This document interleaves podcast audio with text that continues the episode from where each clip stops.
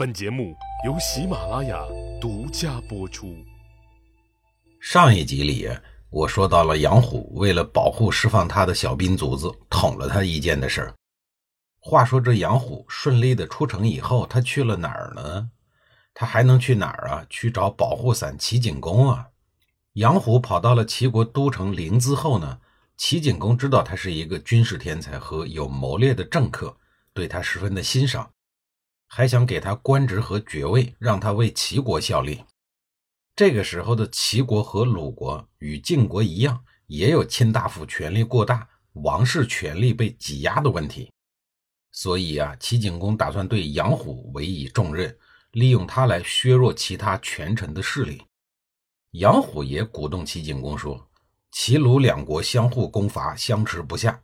现在我可以帮助齐国攻打鲁国。”只需要发动三次进攻，就可以彻底的击溃鲁军。杨虎多会说呀，一忽悠，二忽悠，三忽悠，就把齐景公给忽悠的迷糊了。齐景公觉得有利可图，就想答应杨虎的要求，出兵攻打鲁国。这时候有人出来大喊大叫说：“不行！”齐景公一看谁呀？正是执政的大夫鲍文子。他出来阻止说：“主公啊，您万万不可呀！”微臣我早年曾经在鲁国做过鲁大夫施孝叔的家臣，我太了解鲁国的情况了。鲁国是征服不了的，鲁国人上下都很团结，百姓都很和睦，对大国侍奉的又很好，国内又没有遇到什么天灾，咱们凭什么就能轻而易举地灭了他呢？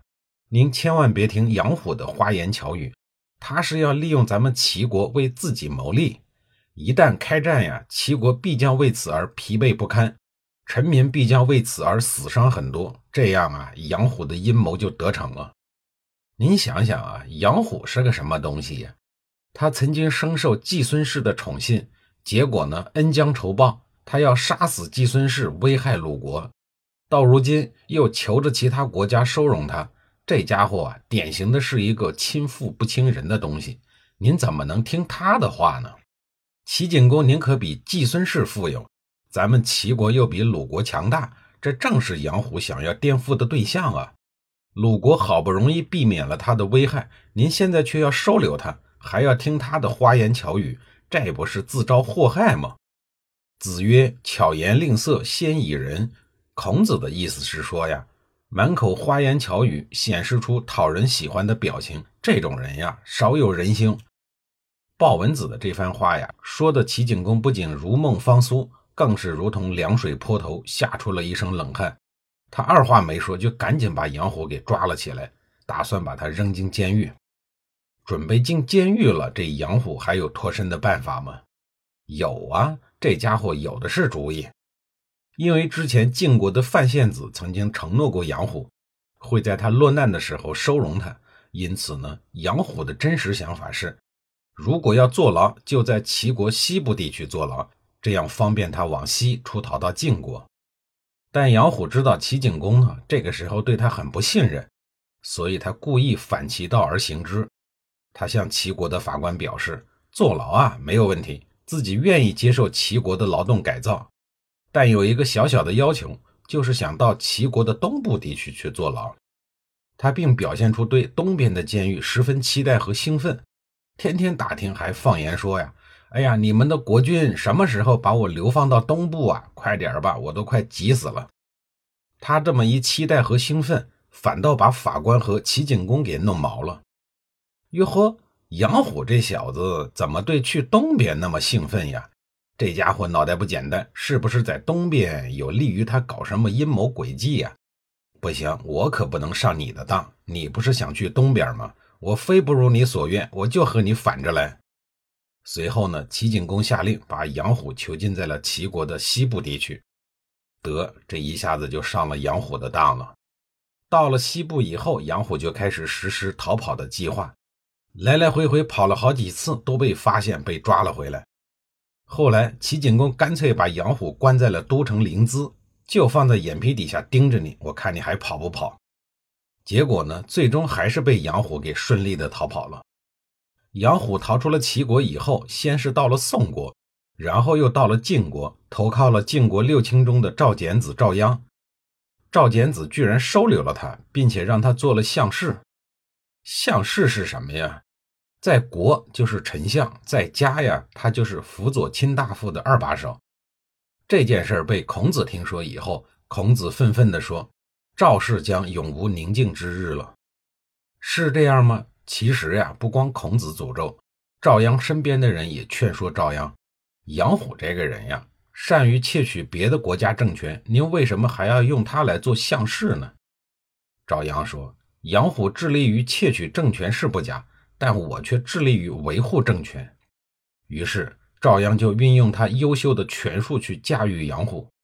杨虎在赵鞅面前是服服帖帖、尽心尽职。孔子那种赵氏必乱的预言不仅没有实现，反倒在杨虎的辅佐之下，赵鞅一步一步地强盛了起来。最终，赵氏成为了晋国最强大的世卿。这一点估计会把孔子他老人家气得不轻吧。杨虎在孔子的嘴中是个十恶不赦的坏人，但也正是杨虎三番五次的邀请，才使得孔子的身价被无形之中抬高了很多。鲁定公坚定地认为，大反派杨虎反复地邀请孔子，说明孔子肯定有过人之处啊。而孔子一直不出山，说明他的政治立场坚定。这样的人一定要招聘到王室来为国效力。随后于公元前五零一年。鲁定公正式邀请孔子担任中都宰。面对正统国君的邀请，孔子没有理由拒绝，而他也不负期望，在他的治理下，三个月后啊，鲁国的面貌还真就发生了不少的变化。孔子入职后的第二年，由于工作出色，鲁定公又把他提拔为司空大司寇，大概是公安兼司法部长的角色。时至今日，孔子呢，终于迎来了人生中第二次发达的机会。后来他又位居摄相士，这可以说是孔子一生中唯一的一次真正的发达，也是孔子仕途的顶点，是他最风光、最得意的时候。就在上一年，齐景公和晋国在夷夷，也就是今天的山东聊城开了战，并获得了胜利，打败了霸主晋国，意义深远，影响巨大。为此，齐景公骄傲地向全世界宣布：“齐国人民从此站起来了。”有了这样一个战绩，鲁国肯定会亲近齐国，反感晋国。再说了，晋国还养了一个鲁国的大患杨虎。随后，齐国又和郑国、魏国结了盟。